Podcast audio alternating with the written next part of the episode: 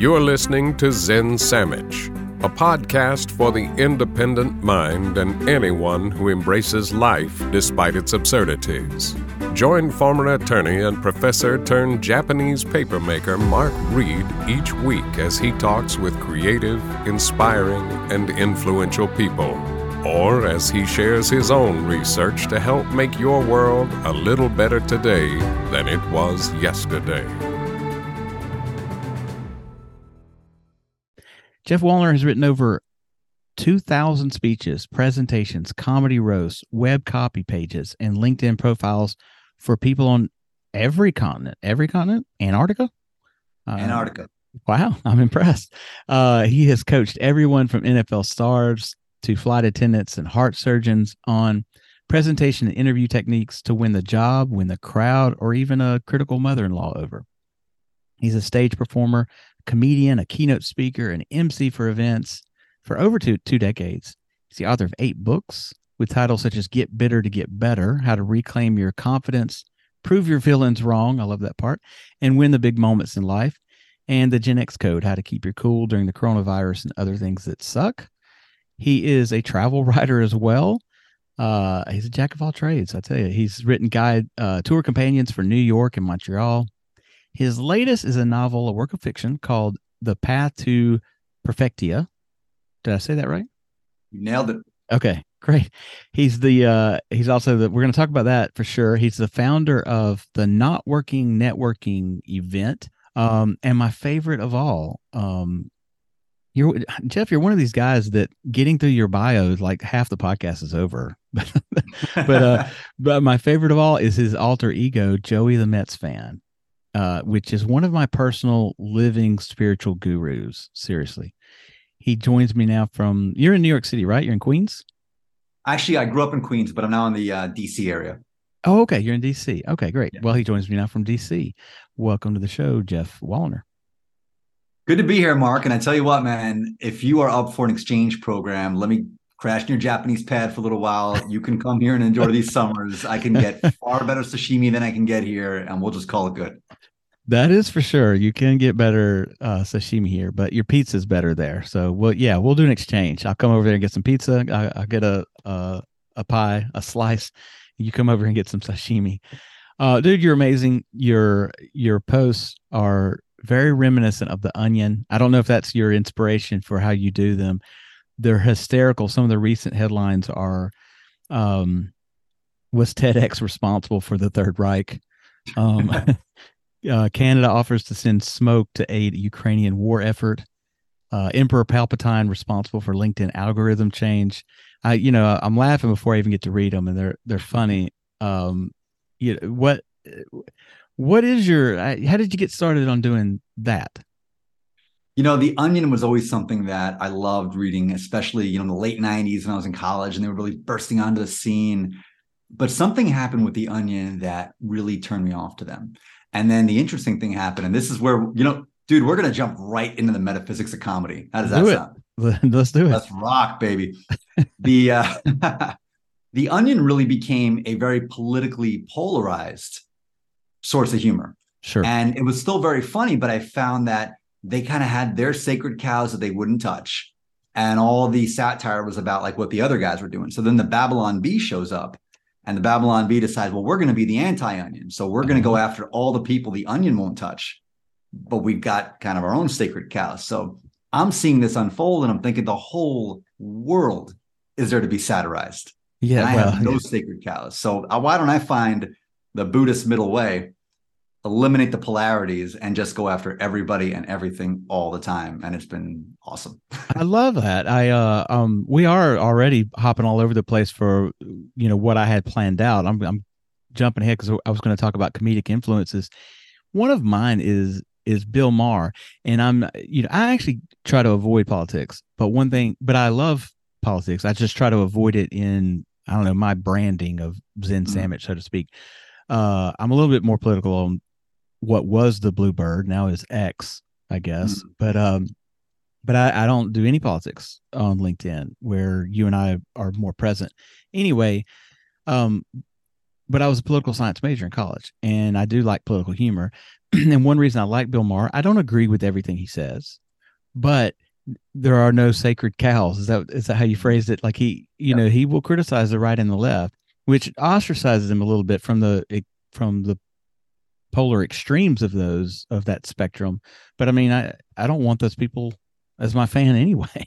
Right. I, don't, I don't want the those extremes. So I, I value that middle path that you're you're talking about. Um, well, tell us about winning wit. What is it? And can you share your journey from being a comedian to starting the company? What inspired you to transition from stand up comedy to writing speeches and comedy roasts for individuals? I, I think it has to do with some kind of epiphany in Canada, of all places, right? everything in life has to do with an epiphany in Canada. It can all all roads lead to Rome, and Rome is like a small town in Ontario, and it's it all just kind of comes back there. You know, I started my comedy journey back when I was a freshman in college, and I actually was a ma- a major major introvert growing up. Really, I was a really shy kid, and. Yeah. I grew up in an area where you had to really kind of keep your head down and keep your mouth shut in order to survive. And I internalized that.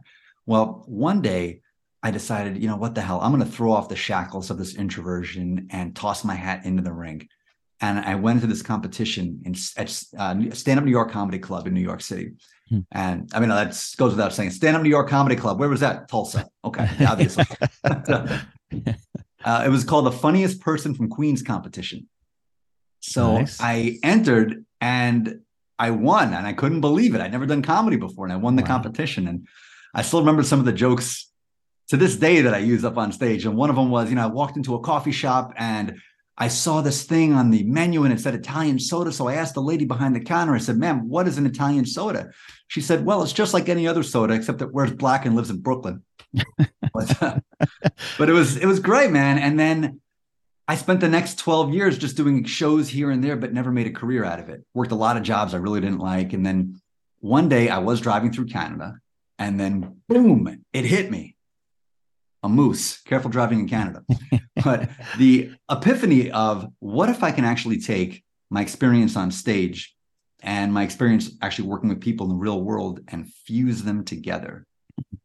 And I tell you, this really crystallized at a big fat Greek wedding where I was the best man and I roasted the groom. And afterwards, a few people came up to me and they said, that was really funny, man, but you should have written the speech for the other guy who got up. And let me tell you, that was the most uncomfortable five minutes since my honeymoon night. and then the light bulb really went on, which was so many people out there, they have something to say, but they don't know how to say it. And when yep. they do say it, it's not funny, it's not engaging, it's not entertaining.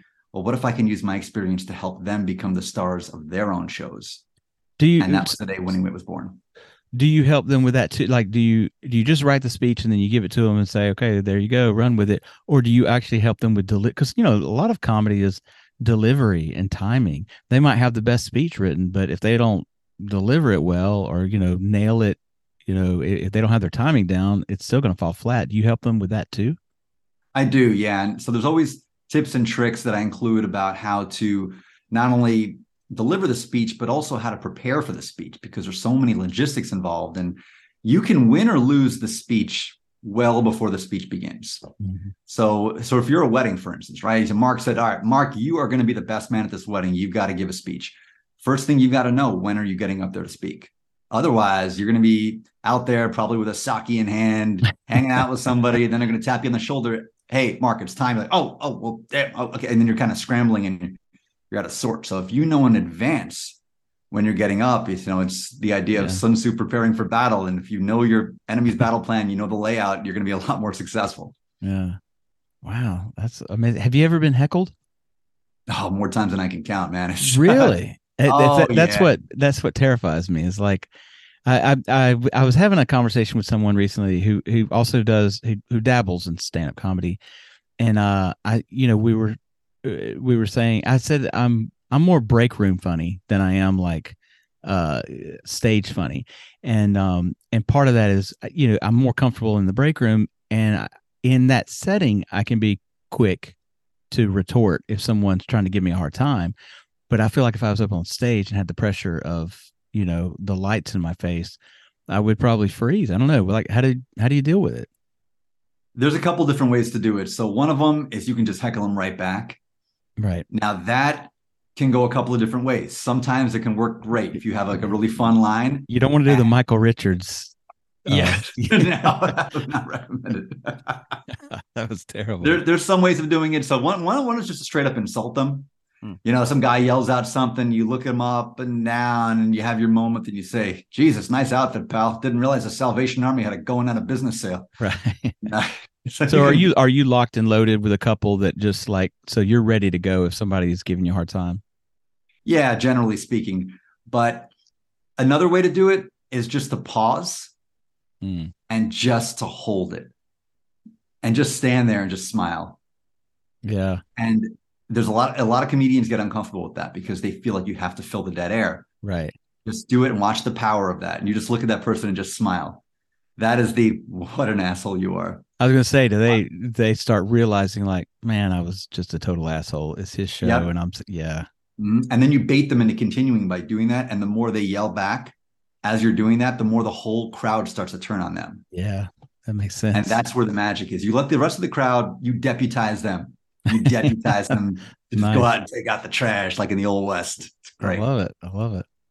Well, uh, there's uh, there's so much I want to ask you about. I'm I'm like I, I'm trying to cram it all in here.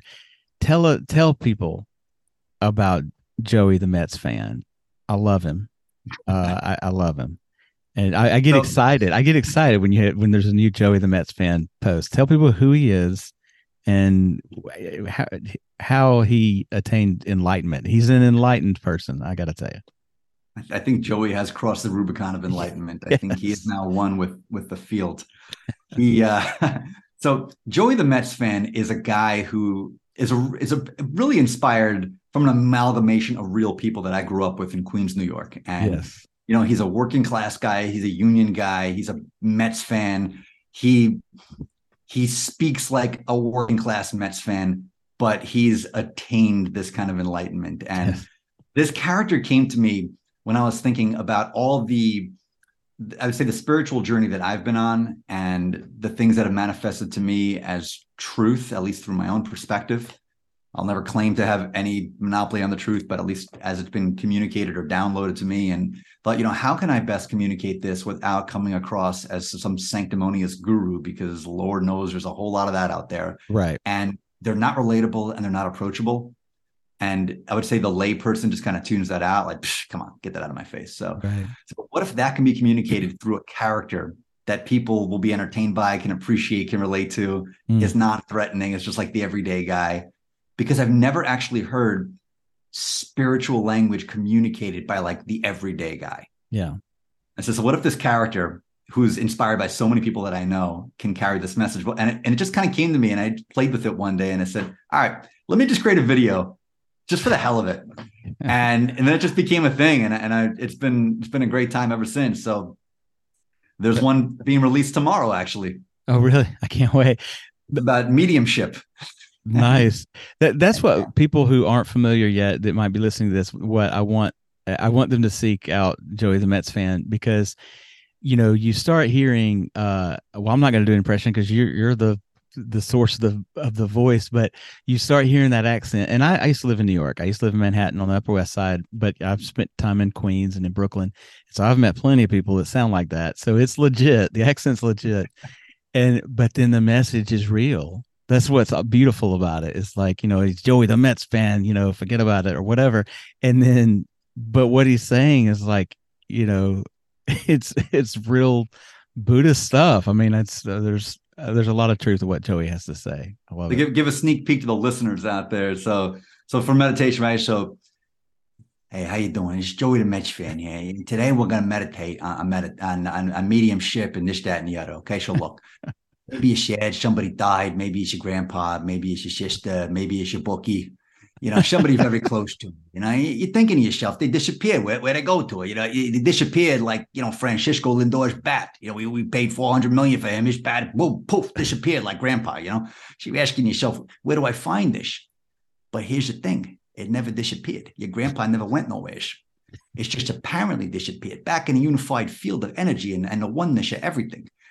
Like Lindor's bat, batting third in the lineup, you figures he ain't doing nothing. He's standing there taking strike three down a pike and he's getting paid 400 million, not doing nothing, but the bat never disappeared. and that is the Zen magic. Yeah, the whole thing. So it's like uh, that's beautiful. Yeah. I, I, think one reason I, I was, you know, as I'm listening, I'm thinking like I, I get why I like it so much. I'm I'm doing a different version of it. I don't have a character per se, but that's the whole idea of Zen Sammich. I, I didn't people ask me like, you know, why did I name it that? And the answer, the standard answer I usually give them is, you know, the Gandhi quote, uh, be the change you want to see in the world.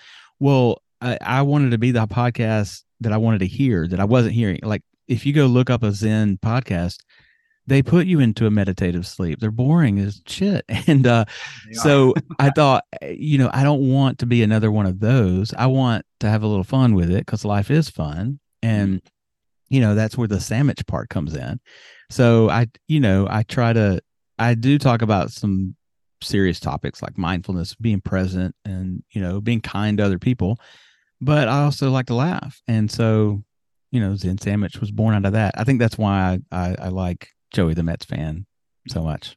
So that's why I like Zen Sammich, brother. It's the same thing. You, know, you, you, don't find a lot of guys from Alabama who are out in Japan doing a show about about enlightenment, and it's awesome. Not, not many, yeah. The uh, the demand is not, uh, or the the supply is not meeting the demand. That's for sure.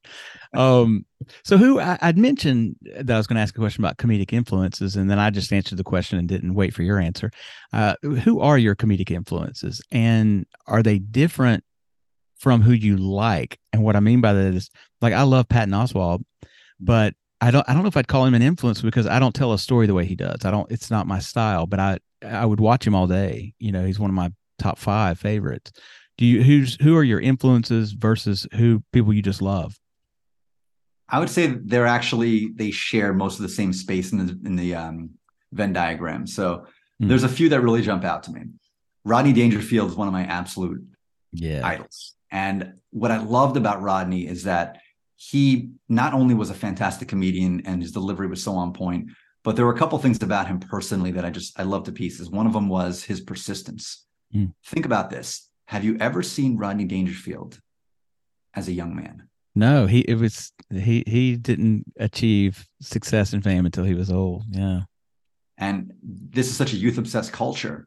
Yeah. And yet every time you see him in anything, he was in his 50s, 60s, 70s. I mean, he didn't break through until then. You know, he was selling aluminum siding in Long Island for decades. You know, he was making a pretty good living doing it actually, but he hated it, but he mm. never gave up on his dream and he just kept kept going and he became the greatest champion for other comedians and he started a club dangerfields in new york you know and a lot of other comedians and you know uh, jerry seinfeld and tim allen and chris rock and they all came up through this place and he was the one encouraging them and giving them an opportunity and a showcase and sitting with them at the bar chris rock tells a story about he went to dangerfields and he bombed he bombed in a showcase there he sits at the bar drinking his miseries away and rodney pulls up a chair next to him and Chris is like, hey, Rodney, I blew it, man. I'm sorry. I know you gave me a chance and I sucked out there. He's like, hey, come on, kid, you're okay. Listen, stay with it. You're all right. You're, you're pretty good.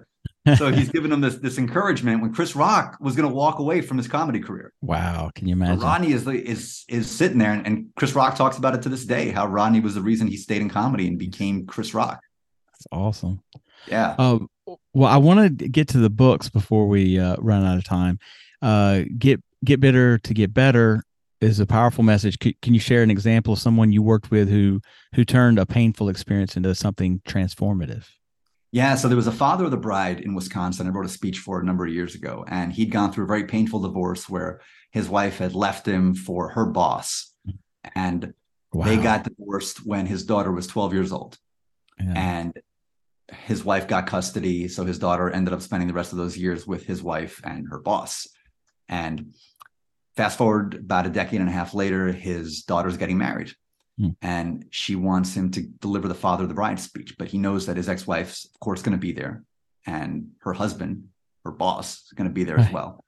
And the divorce incident shattered his confidence. And not only did they get divorced, but his wife ran him into the ground emotionally, spiritually, yeah. mentally. She called him a loser, this, that. So his self-esteem was shattered. He put on 70 pounds and he said, How do I stand up in front of my wife? How do I stand up in front of my daughter? How do I do this? I said, Listen, man, you have this within you. So I said, instead of cowering from the spectacle of your wife and her new husband, use that as jet fuel. I said, She was your villain. And she mm-hmm. tried to cut you down to size. She tried to make you think you were nothing. And said, but use that as your jet fuel. Use the energy and transmute that into power. So he went to the gym. He got in shape. He he built his confidence back up. I coached him on the whole deal. And then the big day showed up. He went up there. His ex-wife was sitting right in the front row. He looked her right in the eye and he smiled. Wow. And then he looked at his daughter and he gave the most beautiful speech. And it brought awesome. the entire room to tears. And That's afterwards, awesome. his daughter, it was amazing, man. His daughter gave him a huge hug and she was just, the tears were just flowing down.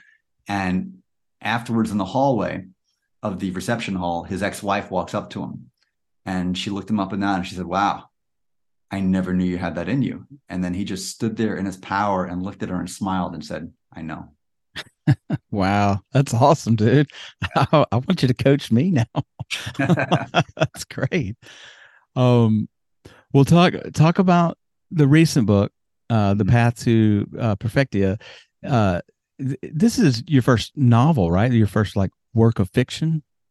This is my my second work of fiction, but this one is truly my my baby, I would say. And this is the first book I can say that it didn't come from me; it came through me. Wow, I I love how it even just starts out like uh, the the protagonist is in the bar, and I guess he's talking to an angel, and nobody else can can see him. And I mean, I, I guess you know what what are talk about the book uh you know without giving a, a, whole spoiler for the whole story and and what are some steps that because it's a novel but it also there's a message there. What are some steps individuals can take to embark on a journey of self-discovery? Yeah it's really this leaning into the idea that this whole thing is a dream. And you know dream is the word i use for some use shows some use play some use simulation some use matrix.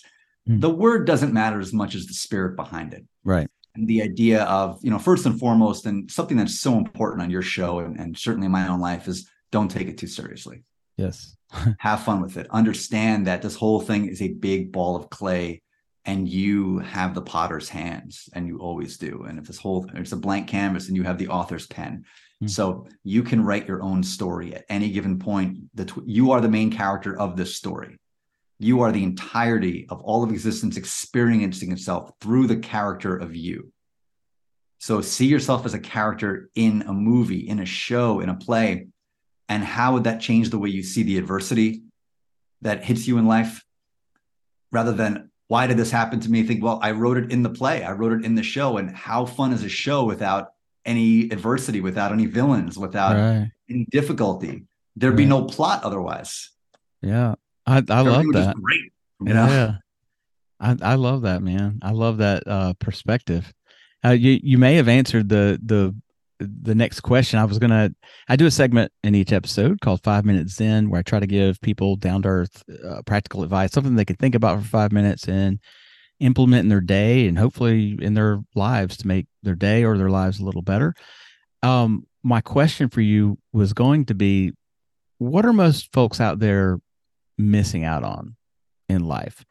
Um, like my answer to that question is that most people really overlook that if you've got a it, it, sounds cliche but it's worth thinking about if you've got a roof over your head and food in the fridge clean water to drink hopefully coffee and a flushing toilet you know you're living like royalty like for the like compared to most uh, of history of world history, you're living like a king or a queen if you've got if you've got an air conditioning in the summer and you've got heat in the winter, you know, you're living well. And it, we all so many people want so many so much more stuff. And and they're focused on stuff instead of experience, instead of human relationships. That would be my answer, like what most people are missing out on in life. Uh, well, what what could you add to that, or what's your answer to that question? Well, first of all, totally agree with that. 100%. That that is so prevalent. I think something people are missing out on is childlike wonder. Mm, beautiful. It's something that we all had at one point when we came into the show because we're looking around like, wow, look at this set. Yeah. you know, you're like an actor stepping on the coolest set you've ever seen and you want to just like play with everything. It's like a big amusement park. And then over time, we get so preoccupied with how to survive on the set, we forget that we're even in the movie. And it's all about you forget that you're even playing a role, you think it's real. And the more you think something is real, the less fun you're going to have with it. You know, I always think about, you know, to kind of bring it back to the, the kind of the political thing. And I'm like you, I don't, I don't bring politics into anything, and I use it more illustrative than anything else. Mm-hmm. You know, if you take something really, really seriously, you're not going to have any joy or fun within it. Talk to somebody about whatever their pet issue is on either side. There's no joy in their voice when they talk about it. Yeah. At all. And eventually we become that way with everything in life. Yeah. And eventually this life becomes just a drag, like Alan Watts I, said, drag, you know? I, I get in trouble sometimes by going so far in the other direction where I, I find the humor in almost everything like even in kind of like sad i mean obviously i have a heart so i, I if if it's a sad thing and a situation or a discussion i can get sad about it.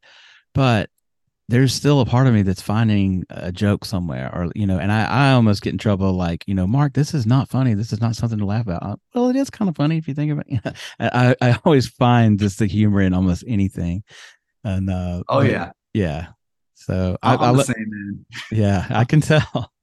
Well, what uh, what all you got going on? I mean, you got so much going on. I don't even know what to. I obviously go buy the book, folks. Uh, I guess they can find that on Amazon. But the book uh is yeah. is the the biggest and late the uh, latest and greatest thing right now, right? It is, and um, so you can check it out. The Path to Perfectia. So it's the word perfect with an I A at the end. Path to Perfectia you can get that on Amazon. I'm actually working on the sequel as we speak. Nice. And um, excited to see where the, the story is going to go from here and some more modern backdrops and so forth. But if if you're really looking for a story that will kind of drive home that it's all a dream and how that plays out in all the things that we experience and how different souls come together to experience this dream together and how they get each other through different experiences and and all that but ultimately how you have the author's pen hmm. the entire way and you can emotionally relate to this. This is definitely the book for you.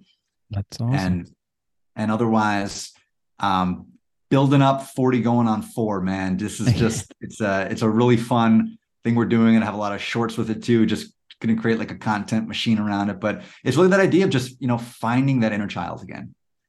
Is that, that child that we just lost. Yeah is, is that uh just on linkedin linkedin live or are you are you putting that out on like youtube and other areas so it is streaming live on LinkedIn and YouTube okay. concurrently. So we actually have a YouTube channel. It's 40 going on four uh, on okay. YouTube. Eventually, once we have enough content, we're going to convert it to the whole Spotify, iTunes world. Okay. You know, once uh, once there's enough good episodes there, we're getting better each week. I'm not sure we're there yet, but we're uh, we're not quite Zen Sammich, but uh, what what is, frankly, Zen Sammich is the gold standard. uh, I won't argue with you there. Um, this is awesome, awesome pot. Well, I will. I'll link all the the. I'll link the YouTube channel. Of course, I'll link the book uh, where they can pick it up on Amazon. And um, yeah, folks, um, that's it. Go check out uh, 40 Going on 4 and go buy The Path to Perfectia. After you do that, do that first. Go get the book first. After you do that, if you got a few bucks left over, you can help out this show by going to zensammich.com. There's two ways to support the show listed at the top of the page hey, even just a one time donation of uh, five bucks helps keep the lights on around here. Geoff, I knew it would be a blast. We didn't touch half of the questions I got for you. I, am already going to have to have you back on. It's an honor to talk with you, and uh, you're an enlightening, humorous fella, and I really appreciate both of those things. Thank you for your time. I appreciate you, my friend. Thank you so much for having me on, and to all the listeners out there, stay blessed. Love y'all.